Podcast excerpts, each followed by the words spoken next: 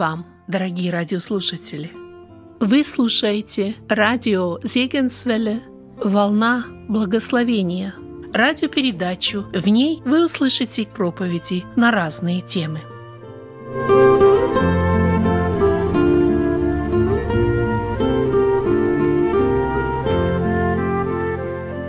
Человек с мечом Отличительной особенностью истины является ее неизменность. Перед лицом любого известного и неизвестного факта истина остается незыблемой. Она окончательна и абсолютна. Обстоятельства не могут изменить ее. Если обстоятельства вынудят вас пересмотреть предыдущие выводы и в свете новой информации изменить свои убеждения, это не означает, что изменилась истина. Это скорее говорит о том, что вы ее не знали, но в силу изменившихся обстоятельств и новой информации вынуждены ее признать. Молясь Небесному Отцу о верующих в Него, Иисус Христос сказал, «Освети их истиною Твоею, Слово Твое есть истина». Иоанна 17:17. 17.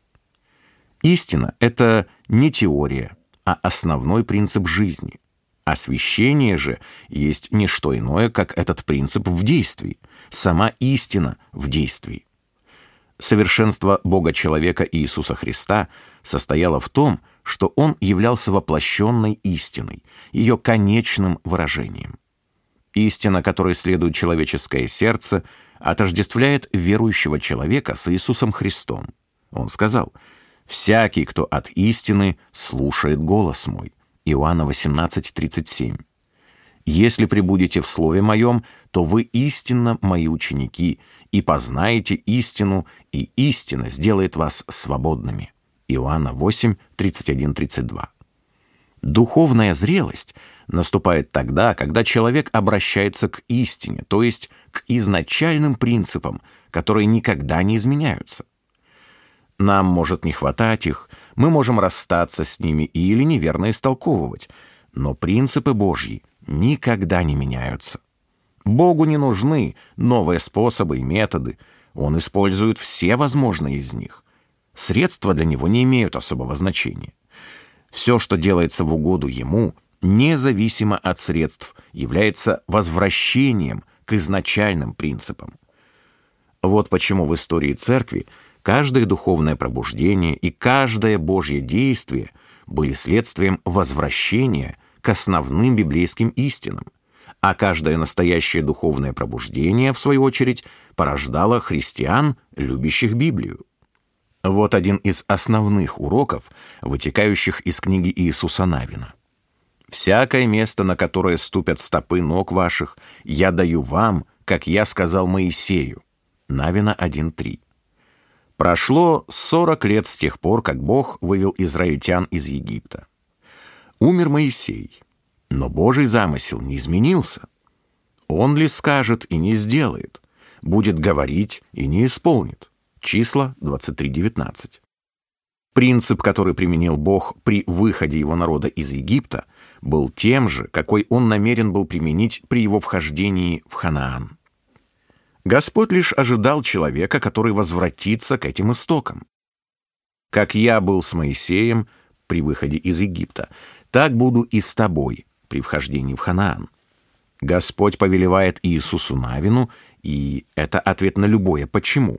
«Будь тверд и мужествен, не страшись и не ужасайся, ибо с тобой Господь Бог твой везде, куда ни пойдешь». И это также ответ на любое «как». В этом и состоит смысл духовной деятельности. Почему? Потому что велел Бог. Как это сделать? Бог пребывает со мной. Вот этот принцип, который явил в жизни сам Иисус Христос. «Ибо я всегда делаю то, что Ему угодно». То есть, что бы Христос ни совершил, в любой момент Он мог сказать «Отец повелел мне», и при этом добавить «Пославший меня со мной». Отец не оставил меня одного. Иоанна 8:29. Другими словами, кто повелел мне, тот ныне со мной. И дал Иисус повеление надзирателям народа и сказал, «Пройдите по стану и дайте повеление народу и скажите, заготовляйте себе пищу для пути, потому что спустя три дня вы пойдете за Иордан этот, дабы прийти взять землю, которую Господь, Бог отцов ваших, дает вам в наследие». Навина 1, 10, 11. Кто-то из современников Моисея, услышав эти слова, мог бы с негодованием возразить. Неужели этот выскочка за три дня хочет сделать то, что мы не смогли совершить за сорок лет? Но объяснение этому, кстати, довольно простое. Иисус Навин ничего и не пытался сделать. Он лишь возвратился к изначальным Божьим принципам. А Моисей пытался. Он дал им закон, но не дал землю. Иисус Навин же доверился Богу и дал израильтянам землю, где можно было применить закон. И уже на третий день, рано утром, они вошли в Ханаан. Говорит ли вам это о чем-нибудь? Что случилось рано утром на третий день? Иисус Христос воскрес из мертвых. Вот в чем смысл Ханаана, в познании силы Его воскресения. Итак, мы погреблись с Ним крещением в смерть, дабы как Христос воскрес из мертвых славою Отца, так и нам ходить в обновленной жизни. Ибо если мы соединены с Ним подобием смерти Его, то должны быть соединены и подобием воскресения. Римлянам 6, 4, 5. Итак, если вы воскресли со Христом, то ищите горнего, где Христос сидит одесную Бога. Ибо вы умерли, и жизнь ваша сокрыта со Христом в Боге. Колосинам 3, 1, 3. Чтобы познать Его и силу воскресения Его, чтобы достигнуть воскресения мертвых. Филиппийцам 3, 10, 11. Вновь и вновь мы убеждаемся, что Ханаан — это не что иное, как земная радость христиан о воскресении Иисуса Христа. Помня о том, что из 12 отправленных Моисеем соглядатаев 10 не принесли пользы, а лишь расслабили сердца людей, смотри Второзаконие 1.28, Иисус Навин послал только двух мужей, сказав им, «Пойдите, осмотрите землю и Иерихон». Навина 2.1. Об этом стало известно царю Иерихонскому, слуги которого работали с завидной расторопностью, и если бы не помощь блудницы Раав, соглядатаев бы поймали. Однако она спрятала их в снопах льна, разложенных у нее на кровле, а преследователей направила по ложному следу. Именно от этой женщины соглядатаи узнали потрясающую новость. И сказала им, «Я знаю, что Господь отдал землю эту вам, ибо вы навели на нас ужас, и все жители земли этой пришли от вас в робость. Ибо мы слышали, как Господь Бог иссушил перед вами воду Черного моря, когда вышли из Египта, и как поступили вы с двумя царями аморейскими за Иорданом, с Сигоном и Огом, которых вы истребили. Когда мы услышали об этом, ослабело сердце наше, и ни в ком из нас не стало духа против вас. Ибо Господь Бог ваш есть Бог на небе вверху и на земле внизу. Навина 2, 9, 11. Неожиданно для себя соглядатые сделали удивительное открытие. Оказывается, уже 40 лет жители Ханаана представляли собой духовно сломленного врага. Они мысленно сдались израильтянам, как только узнали, что Бог разверз перед ними воды Красного моря. Их сердца ослабели, и ни в ком из них не осталось воинственного духа. Они убедились в том, что Бог Израиля есть Господь на небе и на земле, что Он способен вывести народ из рабства и привести его в землю обетованную. Единственный вопрос, который их смущал, почему израильтянам понадобилось столько лет, чтобы получить давно обещанное им Богом. Соглядатые обнаружили, что в течение 40 лет Израиль вел битву, исход которой был давно предрешен – и им следовало лишь войти в Ханаан и отпраздновать победу.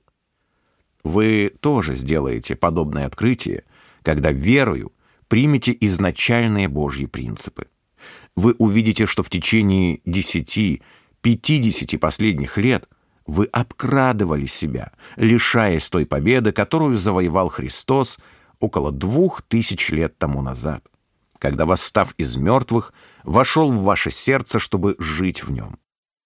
И вот, оба соглядатая поспешили назад к Иисусу Навину, чтобы рассказать ему потрясающую новость.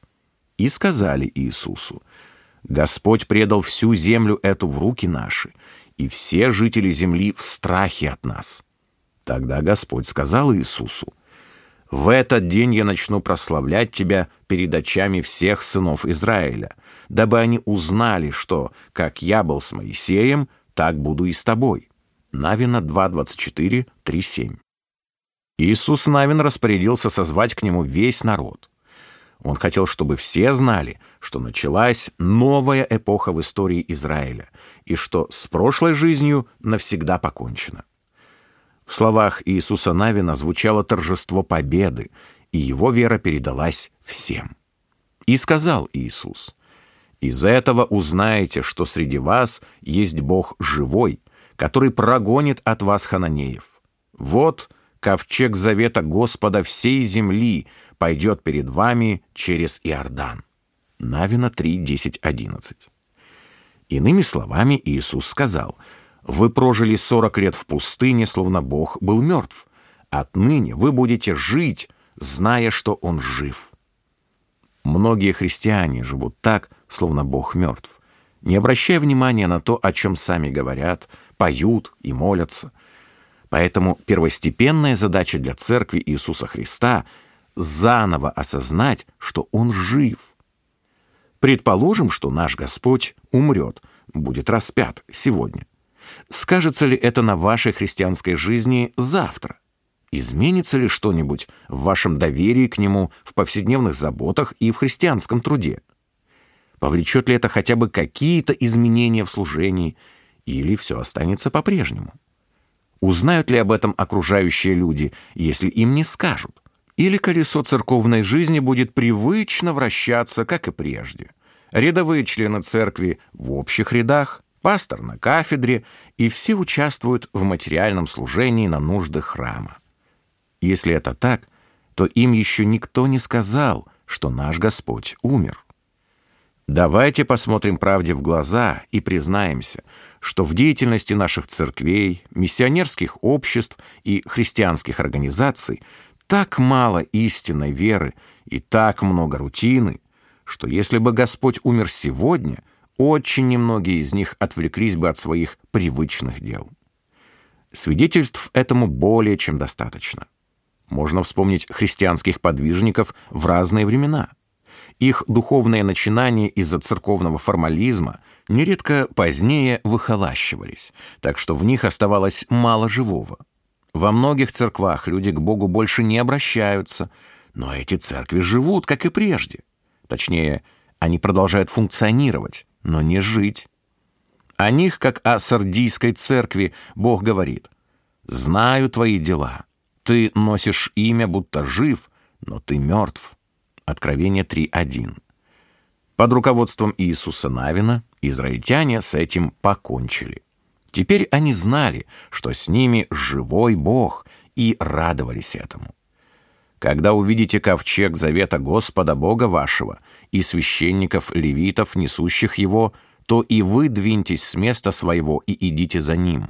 Впрочем, расстояние между вами и им должно быть до двух тысяч локтей мерой, не подходите к нему близко, чтобы знать вам путь, по которому идти, ибо вы не ходили этим путем ни вчера, ни третьего дня». Навина 3, 3, 4. Не будем останавливаться на этом подробно. Отметим лишь, что сам ковчег олицетворял собой завет Бога с сынами Израиля, а его содержимое символизировало духовные аспекты их веры. Ковчег — всегда несли впереди на некотором расстоянии от колонны израильтян. Какой полезный урок мы можем извлечь из этого? Божий народ должен был идти за ковчегом, выдерживая дистанцию, чтобы знать путь и держаться его во всякое время. Если бы люди окружили ковчег, то образовавшаяся толпа не знала бы, в каком направлении идти. Это породило бы неразбериху и бесконечные споры – Израильтяне должны были уступить место Богу для его деяний во времени и пространстве. Им не следовало толпиться, но нужно было держаться на расстоянии. В Библии описывается немало трагических ошибок, совершенных достойными людьми, поступившими поспешно при каких-то обстоятельствах.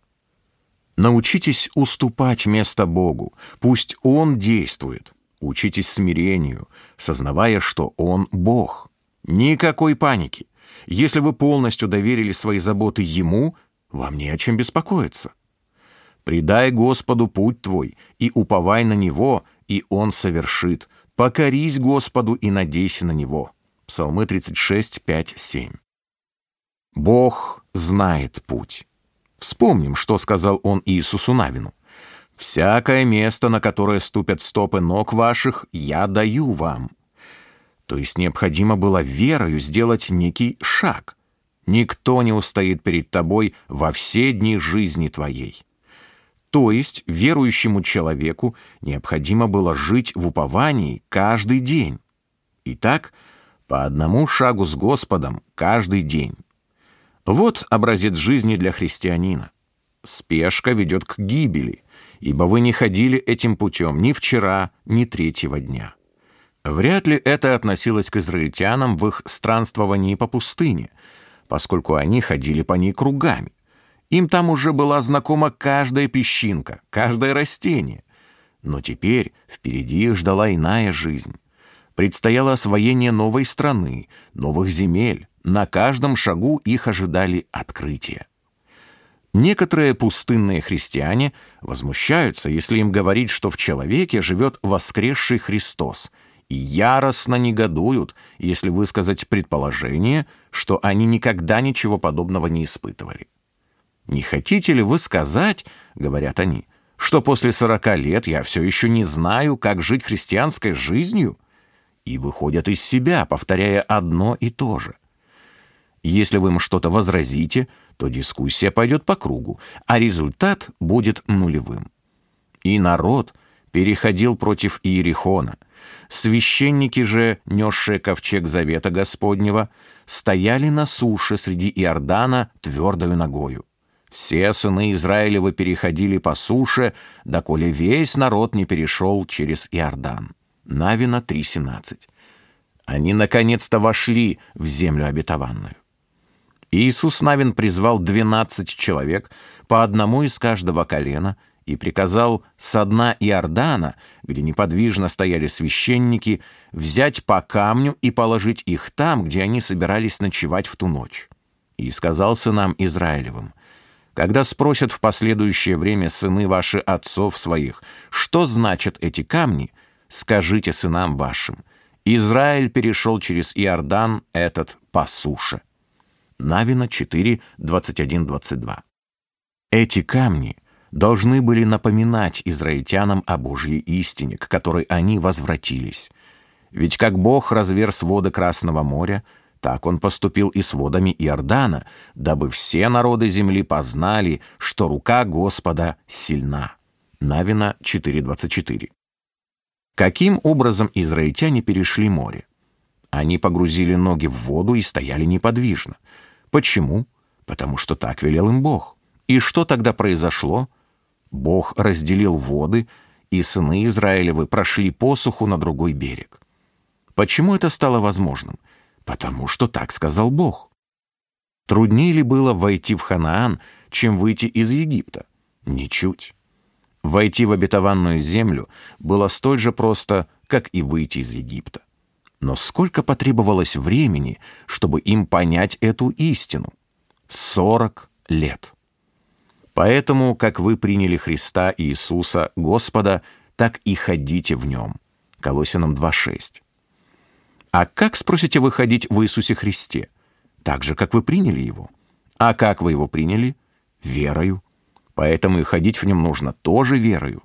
Неужели это трудно уразуметь? Как вы научились благодарить Господа за Его смерть, так научитесь и благодарить за жизнь, смиренно принимая то, что Он живет в вас, как вы приняли истину, что Он умер за вас. Разве это трудно? Сколько у вас ушло времени, чтобы осознать это? Помните, что Христос не придает вам сил. Он сам сила ваша. Он не дает вам победу. Он — ваша победа. Христос не может быть вашей жизнью, не став всем, в чем вы нуждаетесь. Ибо в нем обитает вся полнота божества телесно, и вы имеете полноту в нем. Колосинам 2, 9, 10.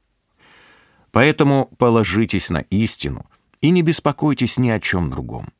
И стояли сыны Израилевы станом в Галгале, и совершили Пасху в четырнадцатый день месяца вечером на равнинах Иерихонских.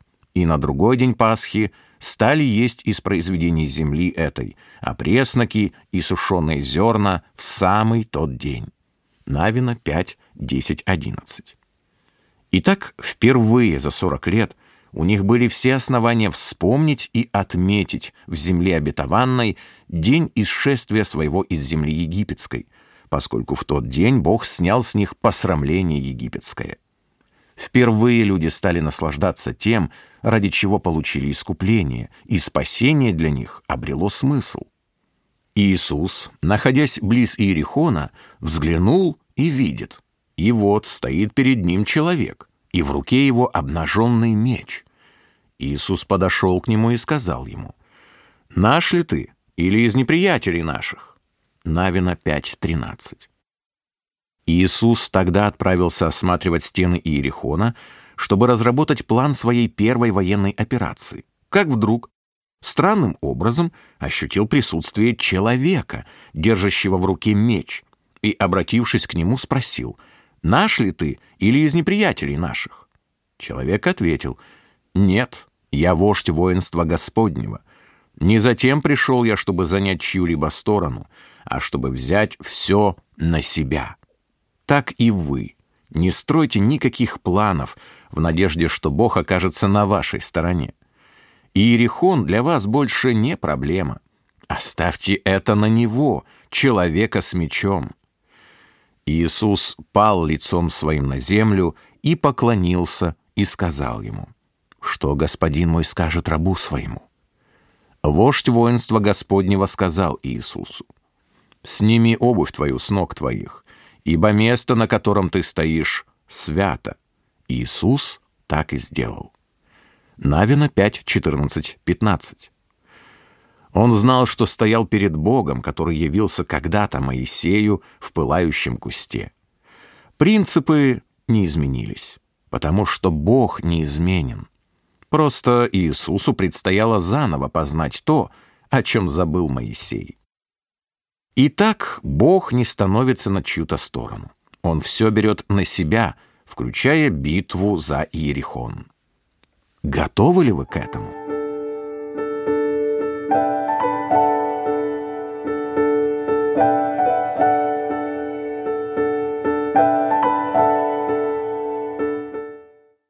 Победа и призвание. Иисус Христос обладает полнотой истины. Он все, что мы должны знать о Боге, и все, что должны знать о человеке.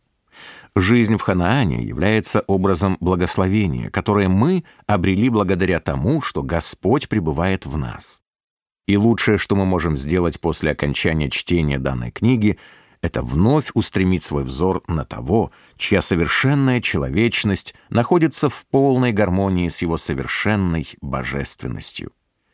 Иисус — зная, что Отец все отдал в руки его, и что он от Бога исшел и к Богу отходит, встал с вечери, снял с себя верхнюю одежду и, взяв полотенце, припоясался. Потом влил воды в умывальницу и начал умывать ноги ученикам и отирать полотенцем, которым был припоясан. Иоанна 13, 3, 5. Иисус Христос знал, что Отец отдал все в Его руки — что все неиссякаемые источники благодати собраны в нем. Это первое, на что я хотел бы обратить ваше внимание, потому что, хотя Иисус и был изначально с Богом, сам является Богом, и, как написано, все было им сотворено, но когда он пришел на землю, все-таки стал человеком в полном смысле этого слова. Он стал тем человеком, каким Бог хотел видеть людей, и вел себя так, как Бог хотел, чтобы вел себя человек, находясь в постоянной близости с Отцом. То есть находясь в таких отношениях, которые Бог всегда хотел иметь с человеком. Он, будучи образом Божиим, не почитал хищением быть равным Богу, но уничижил себя самого, приняв образ раба, сделавшись подобным людям и по виду став как человек. Смирил себя, быв послушным даже до смерти и смерти крестной. Филиппийцам 2, 6, 8. Мы еще остановимся на этом подробнее. Но сейчас я хочу подчеркнуть, что во всех своих деяниях, в каждом слове и решении Иисус Христос поступал как человек, хотя Он был Богом. Он знал, что в своем совершенстве, будучи человеком, он наделен быть отцом всем тем, что Бог хотел видеть в людях. Абсолютно всем. И вот совершенный человек испытывает великую потребность в постоянной помощи свыше. Иными словами, бесконечные благодеяния Бога доступны человеку, который ищет их и готов принять. Иисус Христос как раз и был таким человеком. Иисус всецело полагался на Отца, поэтому ему было доступно все, и он сам был доступен для Бога. Абсолютное единение. Вот тот принцип, к которому мы еще вернемся. Далее. Христос знал, что он исшел от Бога, вечного источника, и к нему возвращался, к вечному предназначению. Иисус пришел от Бога и ушел к Нему, ибо сам Отец любит вас, потому что вы возлюбили Меня и уверовали, что Я исшел от Бога.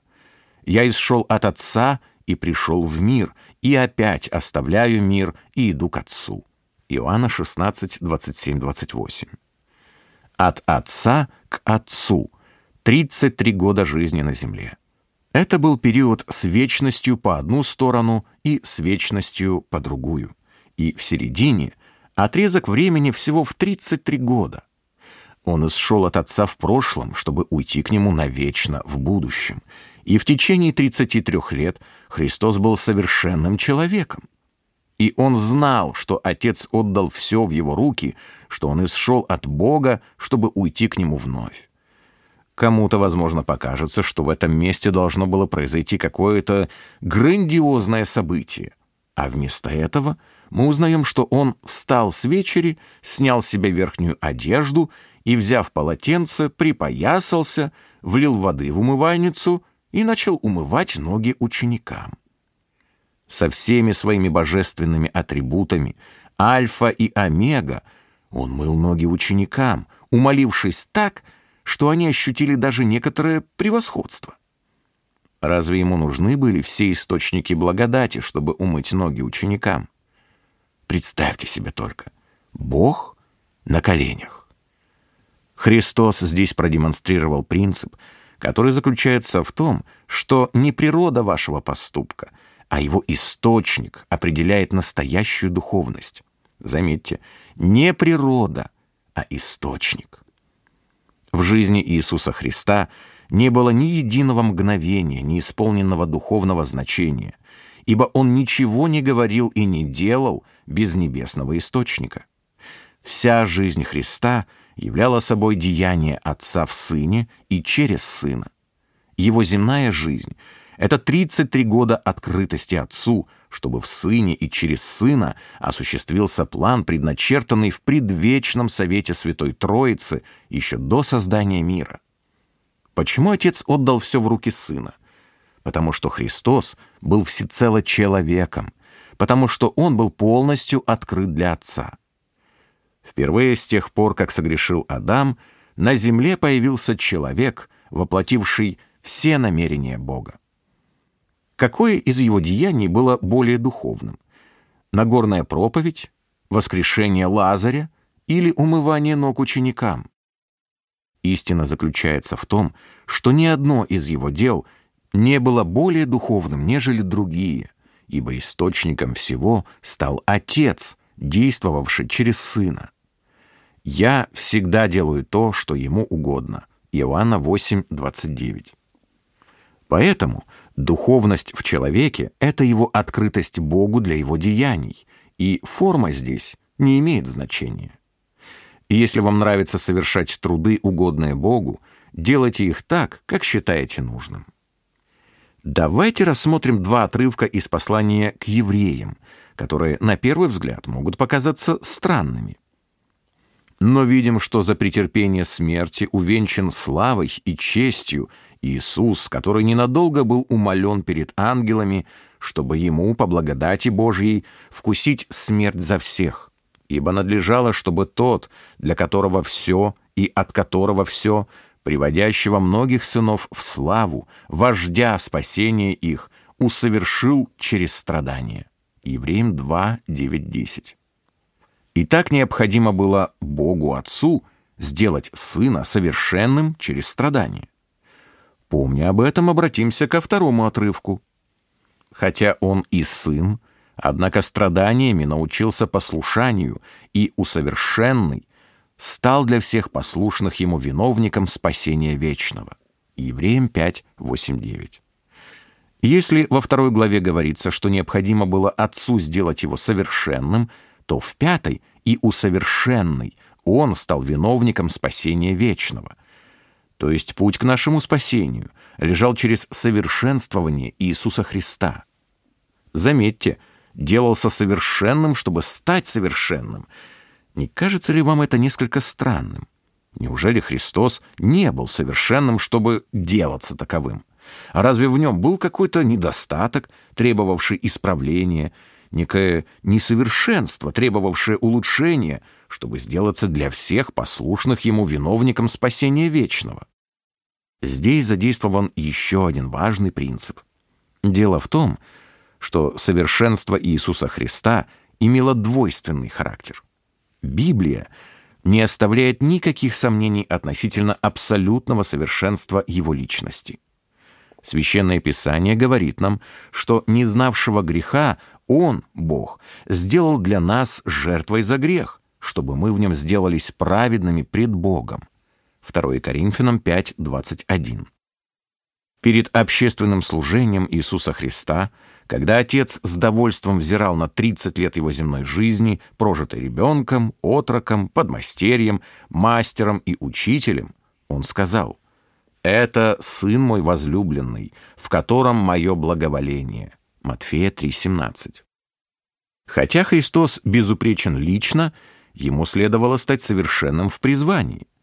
Для этого требовался длительный период послушания. Ведь, будучи человеком, пусть и совершенным, Христос становился совершенным в своем призвании, когда исполнял свое предназначение, ради которого Он пришел на землю в человеческом теле. Иисус демонстрировал при этом полную зависимость от Отца, выражавшуюся в послушании.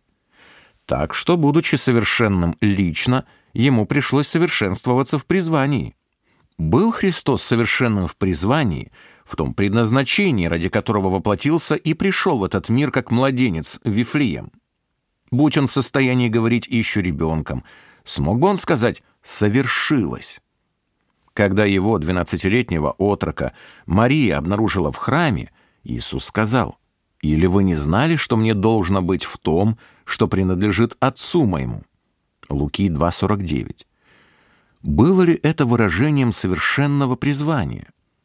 Произнося Нагорную проповедь, воскрешая Лазаря или умывая ноги ученикам, был Иисус совершенным в призвании. Когда в Гефсиманском саду стекал пот его, как капли крови, был он совершенным в призвании. Христос не хвалился, когда в присутствии тех, кто арестовал его, сказал Петру — или думаешь, что я не могу теперь умолить Отца моего, и Он представит мне более, нежели 12 легионов ангелов?» Матфея 26:53. А если бы Иисус и в самом деле попросил Отца, и тот выделил ему 12 легионов ангелов, чтобы Христос таким образом избежал распятия, был бы он совершенным в своем призвании? Конечно, нет. Тогда мы с вами были бы самыми несчастными людьми, так как лишились бы основания для спасения, отвечавшего вечным и строгим требованиям Божьей святости. Но о нем сказано, что он держал лицо свое, как кремень, не закрывал его от поруганий и оплевания. Исайя 56. Был послушным даже до смерти и смерти крестной. Филиппийцам 2.8. Иисус полностью смирился, чтобы исполнить свое предназначение от Отца. Когда Христос страдал на кресте, небо и земля были окутаны мраком в течение трех часов. И прежде чем голова Иисуса безжизненно повисла, Он произнес слово, которое разнеслось по всему Иерусалиму и в котором чувствовалось торжество победы. «Совершилось!»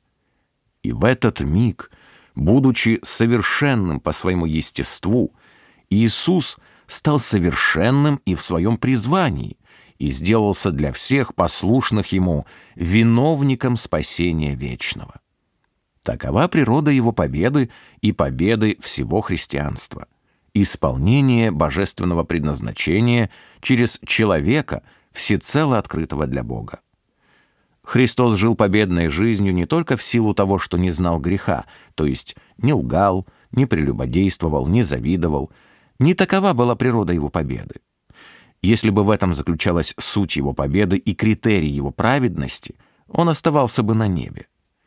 Природа его победы состояла в том, что как человек он полностью соответствовал тому божественному замыслу, ради которого пришел на землю. Иисус не творил неправды. Он во всем поступал праведно. Его полная открытость позволяла Отцу через Сына в человеческом облике совершить все то, что было решено между ними еще прежде сотворения мира. Голос призвания вздыхает.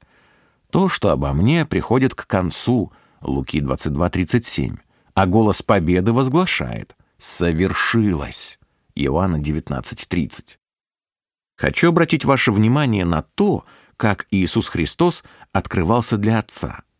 Поэтому Христос, входя в мир, говорит, «Жертвы и приношения ты не восхотел, но тело уготовал мне. Все сожжения и жертвы за грех не угодно тебе». Тогда я сказал, «Вот, иду, в свитке книжном написано обо мне, исполнить волю Твою, Боже».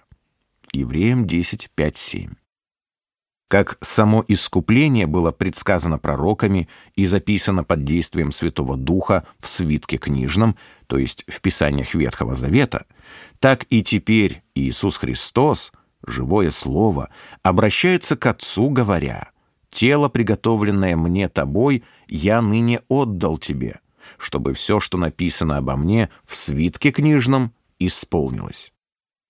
Под приношением тела – следует понимать общую жертву его человеческого естества во всей полноте, духа, души и тела в безоговорочной преданности Отцу. Возникает вопрос. Каким образом Христос предал свое тело Отцу, чтобы Отец в Сыне и через Сына осуществил все, о чем написано в Писании? Ответ на этот вопрос мы находим в послании к евреям.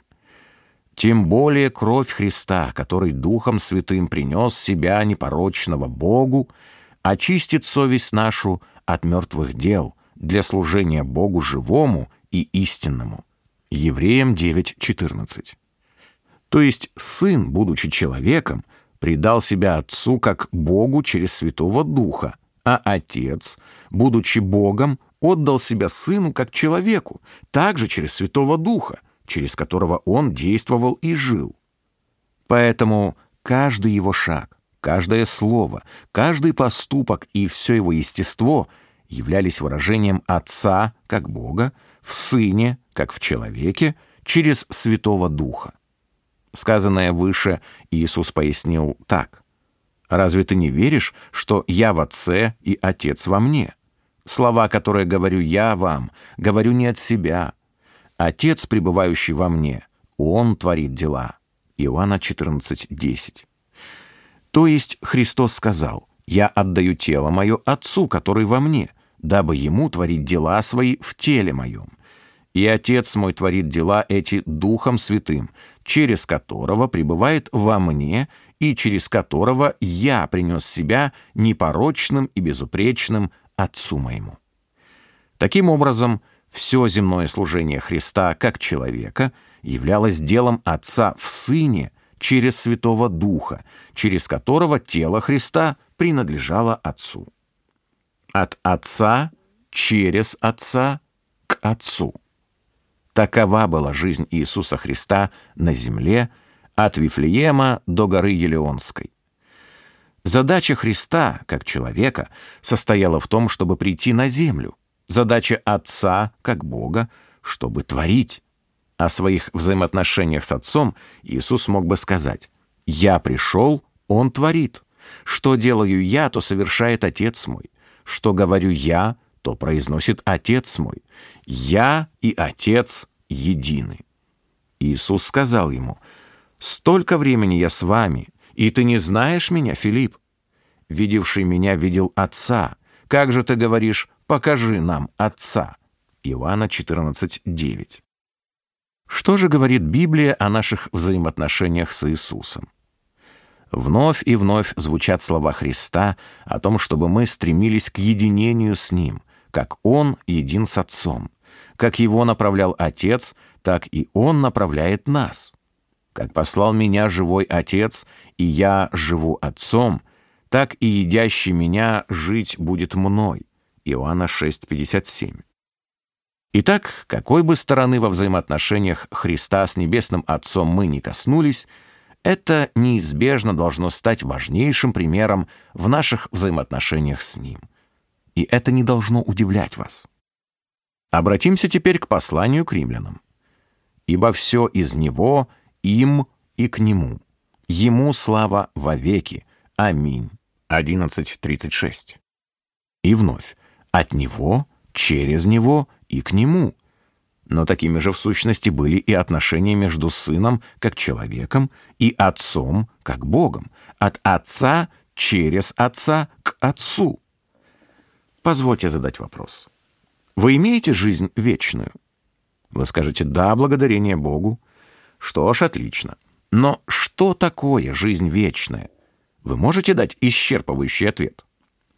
Может быть, вечная жизнь — это место, куда вы перейдете после смерти? А может быть, это только некое внутреннее ощущение?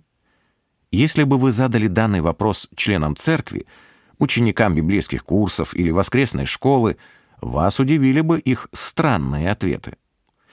Так что же такое вечная жизнь? Когда она начинается?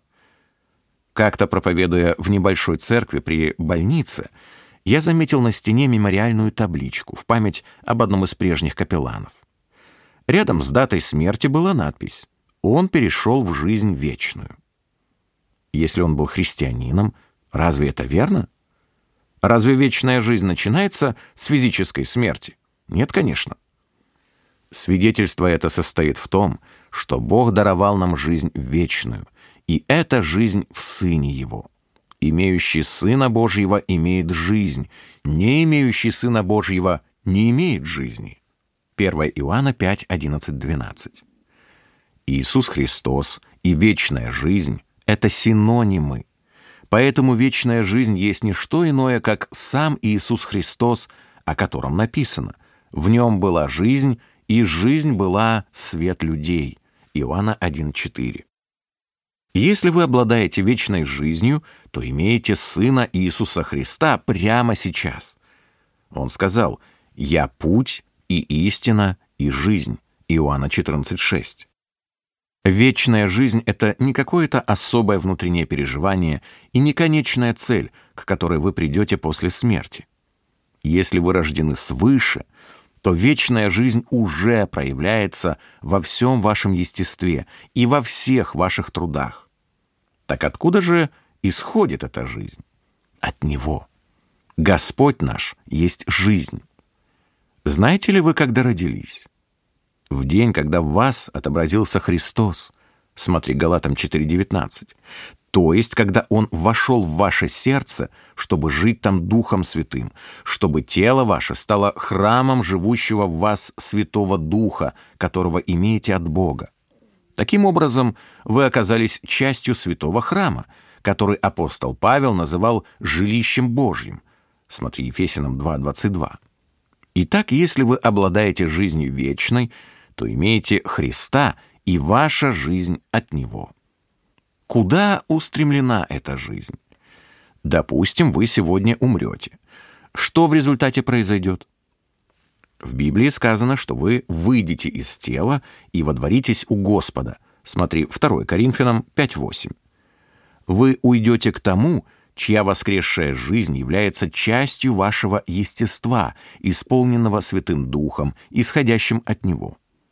Когда Господь снова явится, что может произойти и сегодня, то мы, живущие, не опередим умерших, а вместе с ними восхищены будем на облаках для встречи с Господом в воздухе. В этом случае мы уйдем к тому, чьей воскресшей жизнью уже сейчас наслаждаемся. Итак, дремлете ли вы во Христе или бодрствуете, та вечная жизнь, которую вы имеете сегодня, исходит от Него и устремлена к Нему. А что остается между вашим Вифлеемом и вашей горой Елеонской? 33 года? Возможно. Никто не знает, сколько ему отпущено времени. Может быть, три года, или 50 лет, или полтора месяца. Однако сколько бы ни жили вы на земле, исполненные Христом в Святом Духе, ваше призвание как жителя земли состоит в том, чтобы Господь мог иметь свое наследие в вас прямо сейчас, на пути к небу. Ваше человеческое естество должно быть открыто для Него, как Он сам всегда открыт для Отца. Первый стих 12 главы послания к римлянам является логическим завершением аргумента, который приводится в последнем стихе 11 главы. «Итак, умоляю вас, братья, милосердием Божиим, представьте тела ваши в жертву живую, как делал это Он по отношению к Отцу, так делайте и вы теперь по отношению к Сыну, святую, благоугодную Богу, для разумного служения вашего, и не сообразуйтесь с веком сим, не перенимайте его методы, его порядок, его пути и дух, но преобразуйтесь обновлением ума вашего, чтобы вам познавать, что есть воля Божия, благая, угодная и совершенная. Как воля Божия, благая, угодная и совершенная, была исполнена Сыном в полной зависимости от Отца, также воля Божия, благая, угодная и совершенная — может быть исполнена вами благодаря вашей зависимости от Сына. Это то божественное призвание, ради которого вы были искуплены как Его творение, созданное во Христе Иисусе на добрые дела, которые Бог предназначил нам исполнять. Ефесянам 2.10. И это может быть использовано в силе и могуществе того, кто пребывает в вас Духом Святым, как однажды исполнял Он добрые дела в силе и могуществе Отца, пребывавшего в нем Духом.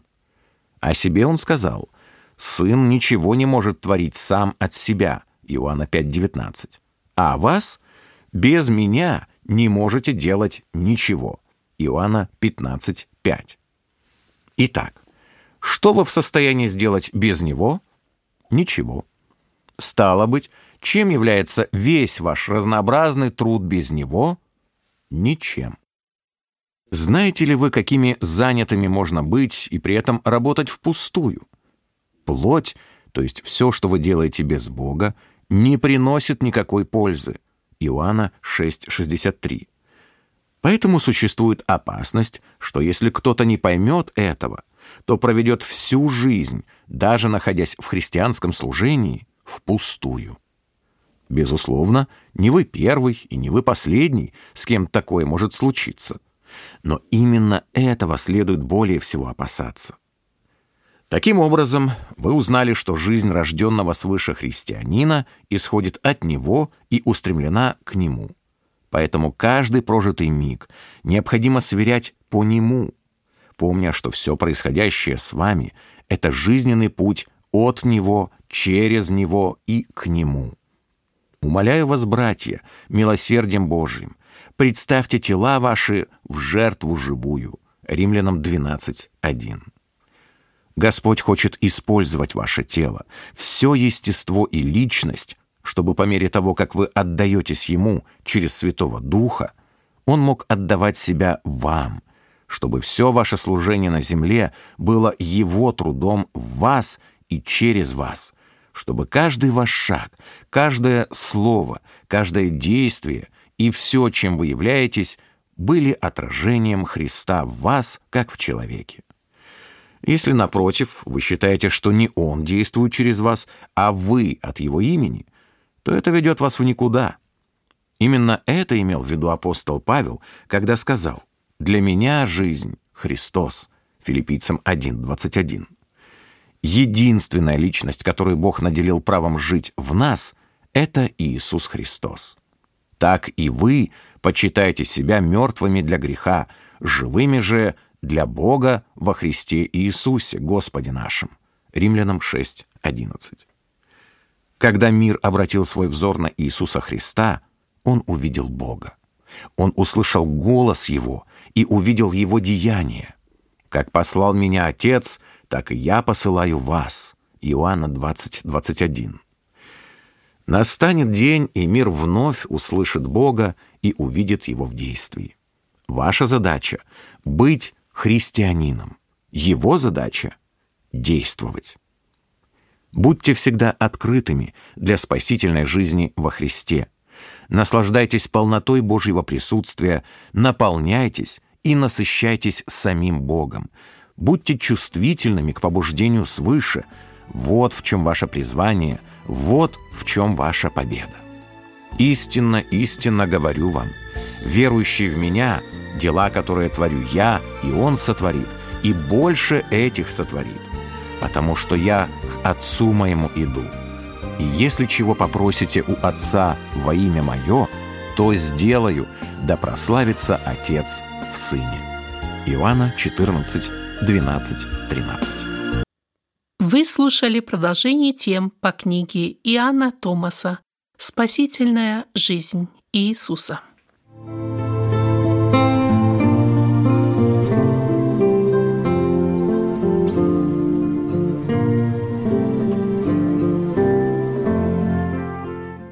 Желаем вам, дорогие радиослушатели, Божьих благословений, радости и мира в сердце. Слушать радио, познавать Бога.